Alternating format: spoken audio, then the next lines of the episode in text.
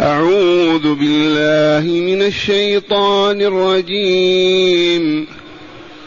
ولقد أرسلنا موسى بآياتنا وسلطان مبين إلى فرعون وملئه إلى فرعون وملئه فاتبعوا أمر فرعون وما أمر فرعون برشيد.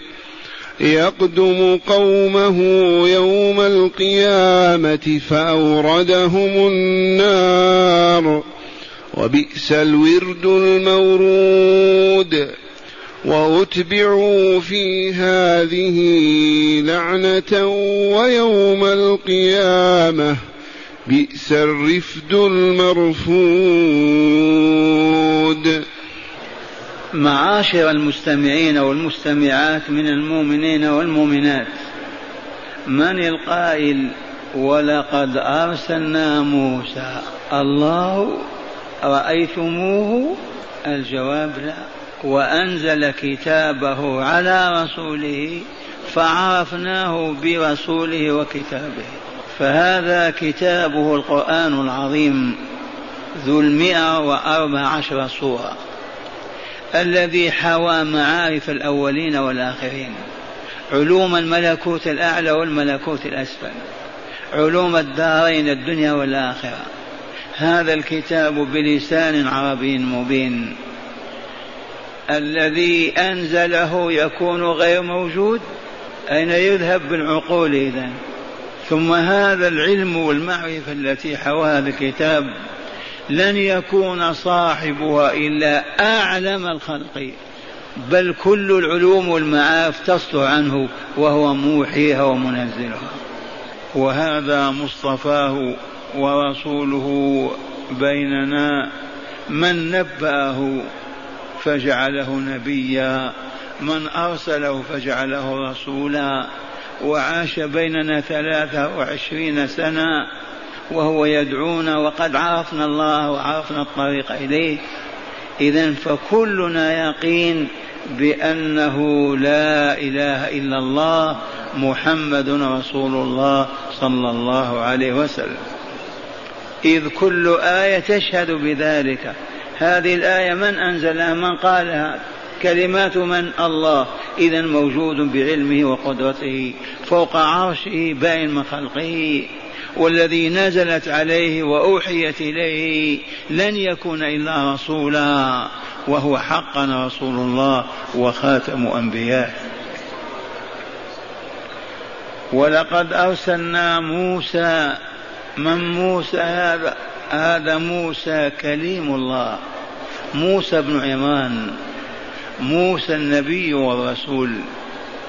وجاء في القرآن الحديث عنه في صور عديدة، حتى إن كلمة موسى عرفنا أن معناها موشي، الماء والشجر، إذ فرعون الطاغية، فرعون الجبار المتكبر الذي قال لقومه ما علمت لكم من إله غيري، وقال في كبرياء ماذا قال؟ أنا ربكم الأعلى، وهو والله لكاذب، وهو والله لا يعلم أنه كاذب، ولكن ليموه ويدجل ويغرب بالأمة الجاهلة، وهو يعلم مثل ما نعلم أن الله فوق السماوات وفوق عرشه، هو الذي أنزل كتابه وبعث رسله، ولكن للتدجيل، للتعمية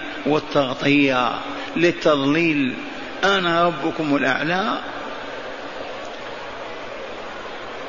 فلما أعلمه بعض رجاله أن دولته وسلطانه يزول على يد بني إسرائيل،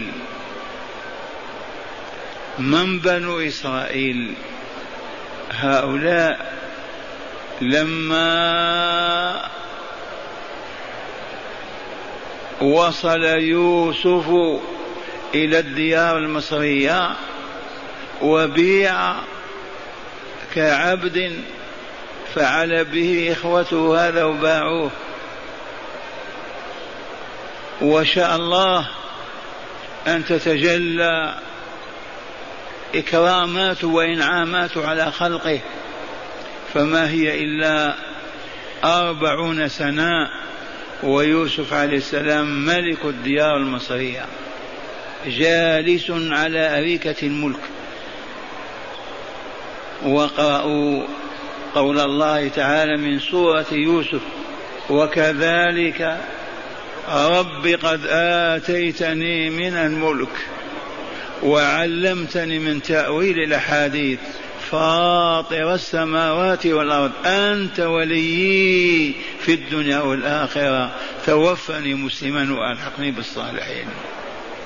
ونزح من أرض كنعان الناس فدخلوا في مصر وقد حكمها العدل الإلهي وسادت الطهر وساد الطهر في تلك البلاد. إذن وتمضي الأيام وتتوالى الأعوام ويظهر الجهل، فظهر الجهل ونشأ فرعون في قرون. وبنو إسرائيل الذين نزحوا من فلسطين إلى مصر مع يوسف عليه السلام وبعده لما حكم أصبحت دولة واحدة. تمضي الأعوام كما قلت ويداخل الناس الجهل والضلال فضلوا. ففرعون والعياذ بالله تعالى يروى أنه كان بوابا للمقبرة فقط، حارس المقبرة. فلما اشتدت عضلاته قوية أصبح يقول لمن يأتي بميت: ادفعوا ضريبة، نسمح لكم أن تدخلوا، ظلما وعدوانا. ثم بعد ذلك لما تجبر ضمه إليه الملك الحاكم لقوته، مات الحاكم ملك، هو أصبح هو الملك، طغى وتجبر، قال: أنا ربكم الأعلى، ما علمت لكم من إله غيري. في تلك الأثناء وبنو إسرائيل موجودون، لكن أهانوهم، أذلوهم، كسروهم، حطموهم، لأنهم أجانب ليسوا من أهل البلاد. وأعظم من ذلك أن هناك من تنبأ وقال إن لهؤلاء شأن سيكون لهم، فما كان من فرعون إلا أن أخذ برأي هؤلاء، ماذا نقول فيهم؟ الدجالون أو المفترون أو السحرة. قال إذن ينبغي أن نحدد من عدمهم من عددهم ولا نسمح لهم بأن يكفروا ليبقوا دائما تحتنا. فصدر أمر بماذا؟ بذبح الذكور وإبقاء الإناث. يا أهل البلاد، كل من ولدت عنده امرأة إسرائيلية يحضر يحضر الممرض أو الطبيب، فإن وجده ذكرا ذبحه ودفنه، وإن وجده أنثى تركه، لأنهم قالوا إذا انتشر هذا الشعب وقوية سوف يكون زوال دولتك وملكك على يده، وكان كذلك، قد فعل الله ذلك. والشاهد عندنا في موسى. ثم عامين ثلاث أربع قلت المواليد وقل العمال والخدامون، فقال النصحاء الخبراء الماديون: لو تعفو عن الذبح سنة وتترك سنة حتى يوجد لدينا عمال. وشاء الله السنة التي فيها العفو ولد هارون، والسنة التي فيها القتل والذبح ولد موسى. وأوحى الله إلى أم موسى أن ارضعيه، فإذا خفت عليه فألقيه في اليم ولا تخافي ولا تحزني إنا رادوه إليك وجاعلوه من المرسلين. ذا وحي الله إليها وإلهاماته. وبالفعل امتثلت أمر ربها وجعلته في صندوق ورمته في النيل. وشاء الله أن يكون النيل يدخل قصر فرعون وحدائقه، وإذا بالمياه تقلب ذلك الصندوق وتبعثه، وإذا بجوار للملك في الماء عثرنا عليه فكدنا يطيرون من الفرح، فأخذوا فشقوا الصندوق. كل من نظر إلى موسى أحبه حتى يكاد يدخل في قلبه. وألقينا عليه وألقيت عليك محبة مني ولتصنع على عيني. كل من ينظر إليه يحبه. وشاء الله وهو المدبر الحكيم أن لا يقبل ثدي امرأة قط، وليس عندهم الثدي الصناعي الذي عندكم، وهو يصرخ من العطش والجوع. كل ما يقدم له ثدي أمير من الأميرات، سيدة من السادات، ما يقبل. والدته عليه السلام قالت لأختها امشي في البلاد وتحسسي علك تسمعين عن أخيك شيئا، وسمعت وقالت هل أدلكم على أهل بيت يكفلونه لكم وهم له ناصحون. وهذه دوخت فرعون كيف له ناصحون، إذن هذا أخوك أنت. وصرفهم الله عز وجل وهو المدبر الحكيم. إذن وما كان إلا أن أصبحت أمه هي المرضعة له، فرددناه إلى أمه كي تقر عينه ولا تحزن. تدبير ذي العرش جل جلاله وعظمه. كيف سمي بموسى؟ لأنهم وجدوه بين الشجر والماء موشي، وما زال اليهود يسمون موشي موشي ديان عليه لعن الله، مات موسى موشي.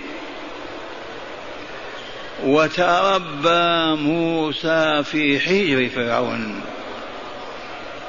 وحدثت حادثة تاريخية أيضا والمناسبة حاضرة، لما أخذ يحبو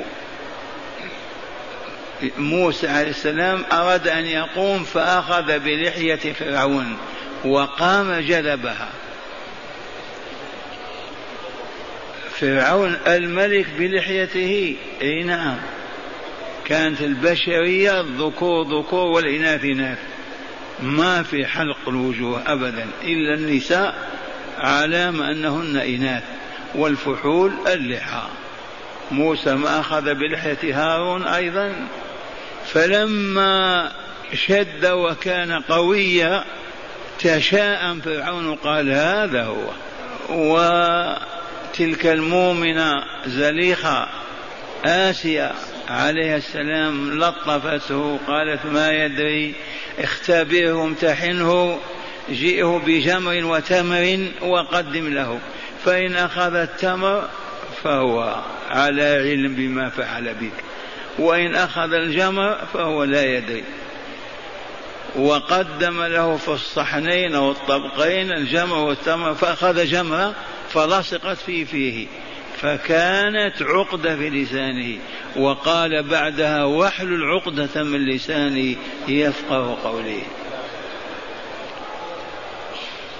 ونشأ في الديار المصرية ابن مالك، يذهب ويجي في الشوارع محطام مبجل، هذا ابن الملك. شاء الله أن يجد اثنين يتضاربان من الناس كالعادة، قبطي مصري وإسرائيلي موسوي.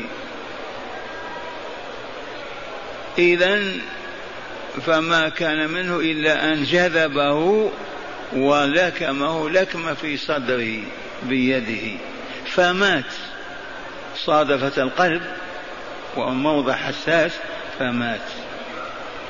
لما مات القبطي لا بد رجال الدولة والمخابرات والبوليس وبحثوا كذا يبحثون، وموسى ستره الله وماشي. تمضي الأيام أو الشهور ويجد موسى اثنين يقتتلان، لأن الأقباط أهل البلاد يكرهون الإسرائيليين لأنهم أجانب، فوجدهما يقتتلان فاستغاث الإسرائيلي بموسى أنقذني، فتقدم وهجم، فإذا بالقبط قال أتريد أن تقتلني كما قتلت نفسا بالأمس؟ إن تريد لأن تكون جبارا في الأرض وما تريد أن تكون من المصلحين. وانتشرت الفكرة وصدر الأمر بأن ابن فرعون موسى هو الذي قتل، اطلبوه. وجاء مؤمن من المؤمنين يا موسى إن الملأ يأتمرون بك ليقتلوك فاخرج إني لك من الناصحين. فخرج منها خائفا يترقب يترقب أن يلقى القبر عليه، ومشى وحفظه الله حوالي ثمانية أيام وانتهى إلى مدين بلاد شعيب. وثم وجد امرأتين وهما بنتا شعيب يستقيان الماء، وكانتا لعفتهما وطهارتهما وحيائهما مبتعدتين والناس يسقون. فموسى تألم لما يبقى هاتان الفتاتان، فتقدم وكان شجاعا وقويا، وحسبه أن ضرب واحدا فقتله بيده، فما كان منه إلا أن سقى لهما ثم تولى إلى الظل، شجرة كان يستظل بها قبل سقيه لابنتي شعيب. فلما ذهبت البنتان إلى أبيهما عليه السلام وأخبرتاه كيف سقيتما قبل الناس كيف كذا، فقصت عليه القصة فقال ائتيني به يا فلانة. فجاءت إحداهما تمشي على استحياء قالت إن أبي يدعوك ليجزيك أجر ما سقيت لنا، فقال الحمد لله فتح الله علي. كان تحت شجرة لا يأكل ولا يشرب، فذهب.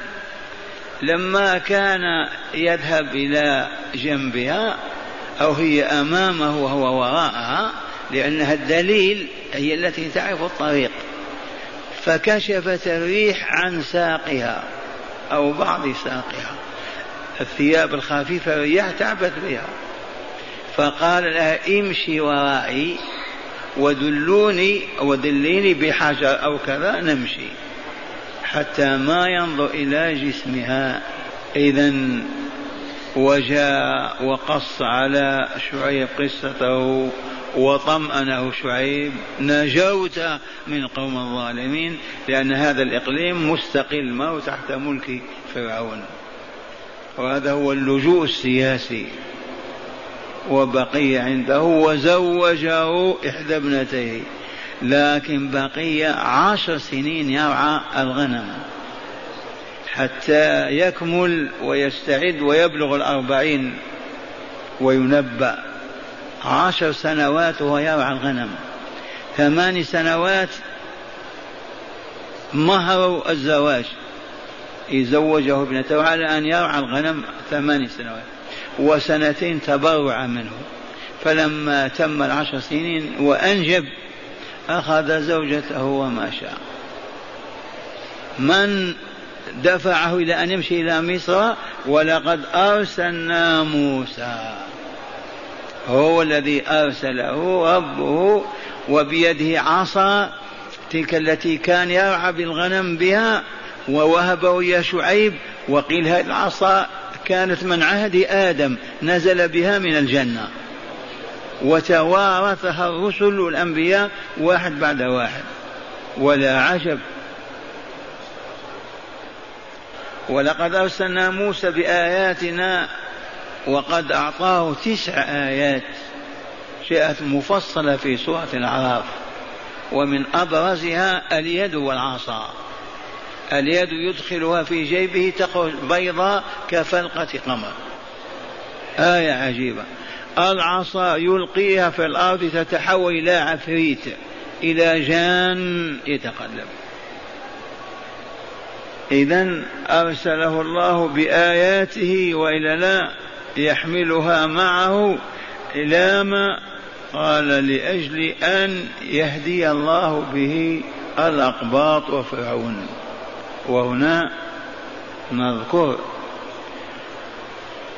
ما علة هذا الوجود، ما سر هذا الوجود، يجب على كل ذي عقل أن يعرف هذا. اعلموا أن الله تبارك وتعالى أراد أن يذكر ويشكر، من يذكره من يشكره، فأعد أولا هذه الدار، دار الدنيا، هذا الفندق العظيم، وهيأوا لقبول الحياة فيه.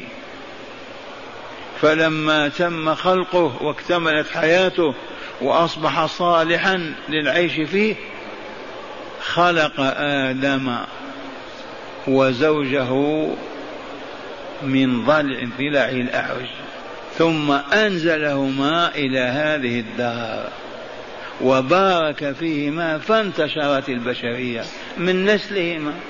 الآن المرأة للثماني عشر أولاد، من أجل ماذا؟ أسألكم بالله ما عرفتم؟ من أجل أن يذكر ويشكر، لا أقل ولا أكثر، ما هو في حاجة إلى شيء. فلهذا يا ويلا من لا يذكر الله ولا يشكره. ثم أوجد عالمين آخرين، عالم في أسفل الأكوان. أسفل الأكوان كيف تعرف؟ أنا أقول دائما أقرب المعاني للعوام، مثلي ضع يد رأسك بين ركبتيك وفكر، نازل نازل نازل نازل إلى أين؟ تعرف إلى أين؟ تقف، يكل ذلك إلى أين نازل نازل نازل نازل. لكن علمنا الله أن هناك عالم الشقاء تحت عنوان سجين، دار الشقاء والخسران الأليم. ارفع راسك وفكر الآن، هذا سهل، عرفنا السماوات السبع، الجنات كذا، العرش، سقف العرش، الرحمن عز وجل. إذن هنا أوجد عالم السعادة، الجنة دار الأبرار فوق السماء السابعة، وأعد فيها كل أنواع النعيم، كما عد في تلك الدار كل أنواع الشقاء والعذاب الأليم. وأرسل الرسل، أرسل نوحا إلى قومه، وهودا إلى قومه، وصالح إلى قومه، وإبراهيم إلى قومه، وهكذا. وأرسل الآن موسى أيضا إلى فرعون وملئه، ما قال إلى قومه لأنه ليس من قومه، إلى فرعون وملئه. أقول السر أراد أن يعبد بالذكر والشكر، فأوعد وتوعد، فأوعد الذاكرين الشاكرين بأن ينزلهم في الأبرار دار السلام، منازل الأبرار، مع إضافة وهي أنهم في هذه الدار دار الشقاء لن يشقوا ولن يمرضوا ولن يتألموا، سعداء. لكن لا قيمة لهذه السعادة بالنسبة إلى الدار الآخرة. وتوعد من كفر به وترك ذكره وشكره بأن يشقيه ويرديه ويهلكه في الدنيا ويدخله دار البوار في جهنم ولا يخرج منها أبدا. إذن فإذا جاء الرسول إلى الأمة ماذا يعني؟ يعني يا عباد الله اذكروا ربكم واشكروه، ذي علة وجودكم وخلقكم. فإن قالوا بما نذكره وكيف نشكره، هناك التعليم، يعلمهم كيف يصلون، كيف يصومون، كيف يتصدقون، كيف كيف كيف جميع أنواع العبادات يعلمهم إياها، ويعلمهم المقابل المضاد وهو المعاصي. فالله يكره الحسد، يكره البغضاء، يكره العداء، يكره الشرك والكفر، يكره النميمة، يكره السرقة، وهكذا. فيعلمهم ما يسعدهم وهو أن يزكي نفوسهم، ويعلم ما يشقيهم ليحذروه ويتجنبوه ويبتعدوا عنه. ذي مهمة الرسل وخاتمهم محمد صلى الله عليه وسلم. إذن عرفنا لماذا أرسل الله موسى بآياته وحججه وسلطانه المبين إلى فرعون وملئه، لأنهم كفروا، أشركوا، تمردوا، فسقوا، فجروا، طغوا، ظلموا، عذبوا، قتلوا كما علمتم. إذن من رحمة الله، من مقتضى ربوبيته، أن يرسل إلى هذه الأمة من ينقذها ويحول بوارها إلى فرح وطهر وصفاء. ولقد أرسلنا موسى بآياتنا وسلطان مبين إلى فرعون وملئه. ما المراد من ملئه؟ رجاله الذين هم في الدولة، الذين إذا نظرت إليهم ملأوا عينيك، من رجال المال والحكم والسلطة والجيش. إذن فاتبعوا أمر فرعون، قبلوا أمر موسى ورفضوا واتبعوا أمر فرعون. موسى قال ادعوكم إلى أن تعبدوا الله الذي لا إله غيره ولا رب سواه، وفرعون قال أنا ربكم ما علمت لكم من إله غيري، فاتبعوا أمر فرعون مع الأسف. ولا عجب، من الذين اتبعوا أمر محمد صلى الله عليه وسلم اليوم؟ ولا واحد في الألف ولا في المليون، من بيض الناس وسودهم وصفهم. أما علمت أوروبا وأمريكا واليابان والصين والروس بوجود محمد والرسالة والقرآن؟ والله علموا به وكفروا، وهم مستمرون على الكفر. والمسلمون عرفوا أيضا وما استقاموا، ما أدوا واجب الذكر والشكر، ما ذكروا الله كما ينبغي ولا شكروه، فلهذا المصائب تنزل بهم والبلايا لا تفارقهم.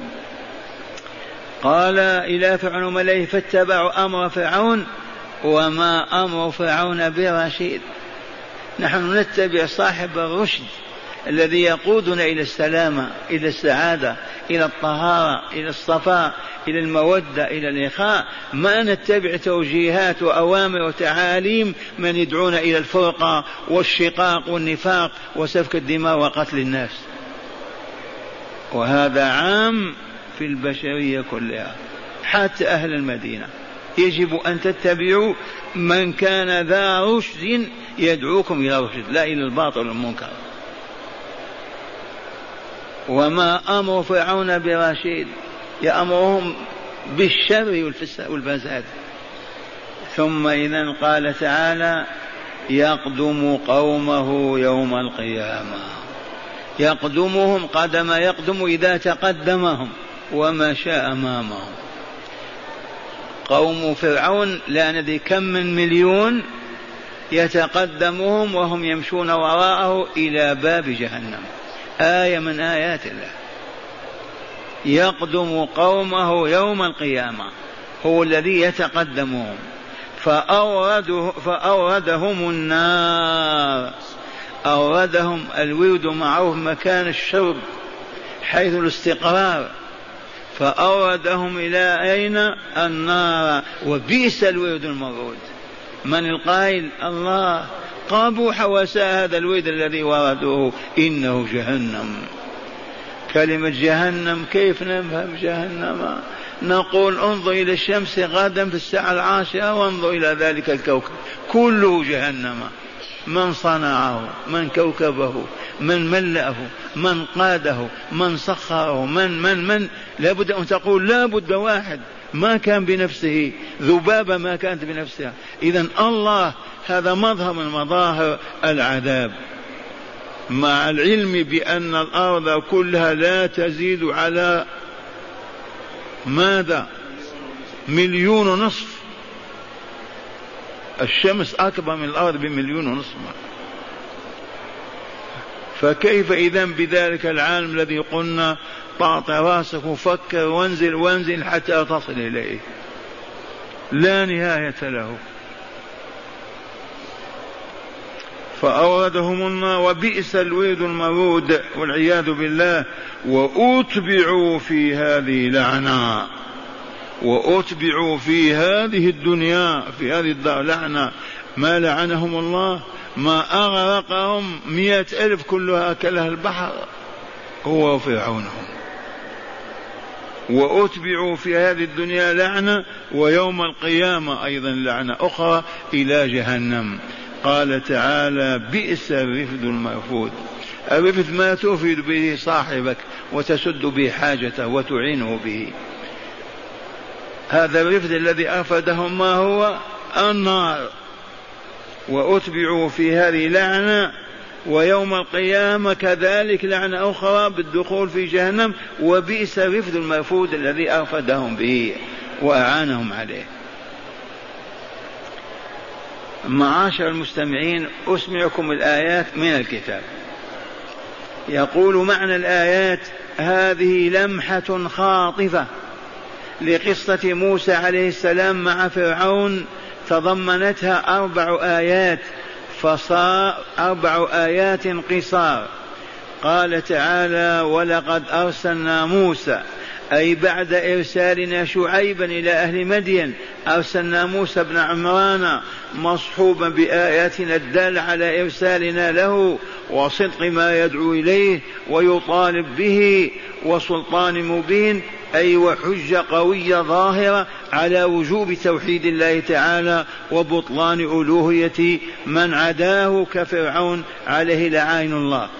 وإذ قال إذ قال ما علمت لكم من إله غيري، أي وقوله تعالى إلى فرعون وملئه، أي أرسلناه بآياتنا وسلطان مبين إلى فرعون وأشراف جنده وزعماء دولته، فأمرهم موسى باتباع الحق وترك الباطل فأبوا واتبعوا أمر فرعون فأضلهم، وما أمر فرعون برشيد حتى يهدي إلى الفلاح من اتبعه.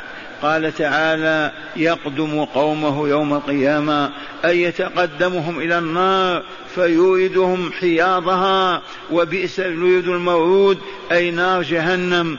قوله تعالى واتبعوا أمر فرعون، وأتبعوا في هذه لعنة، أي فرعون وقومه لعنوا في الدنيا ويوم القيامة يلعنون أيضا، فبئس الرفد المرفود. وهما لعنة الدنيا ولعنة الآخرة. والرفد العون والعطاء، والمرفود به والمعان به والمعطى لمن يفد لمن يفد يفد من الناس. هداية الآيات تأملوها. أولا من كتب الله شقاءه لا يؤمن بالآيات بل يردها ويكذب بها حتى يهلك. من أين أخذنا هذا؟ موسى ما جاء بتسع آيات من أعظم الآيات، هل آمن قومه؟ ما آمن بعضهم ولكن ما آمنوا. إذا فالمعجزات لا تستلزم الإيمان أبدا. لو يطالب الآن واحد بمعجزة ويشاهدها الناس يبقوا كما هم، قل من يؤمن، لأن الله إذا كتب شقاوة عبد وخسرانه كيف يزول ذلك؟ مستحيل. قوة الحجج وكثرة البراهين لا تستلزم إذعان الناس وإيمانهم. قوة الحجج وكثرة البراهين والأدلة ما تستلزم لا بد أن يذعن الناس ويقبل، والواقع شاهد.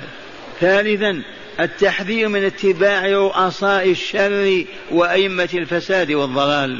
التحذير من اتباع رؤساء الشر وأئمة الفساد والضلال في الدنيا. رابعا ذم موارد الباطل والشر والفساد، بئس الموارد تلك الموارد، الخانات والحانات والمزامع والطبول والملاهي والملاعب، ذم موارد الباطل والشر والفساد. خامسا شر المعذبين من جمع, من جمع له بين عذاب الدنيا وعذاب الآخرة. شر المعذبين من جمع له عذاب الدنيا مع عذاب الآخرة والعياذ بالله تعالى.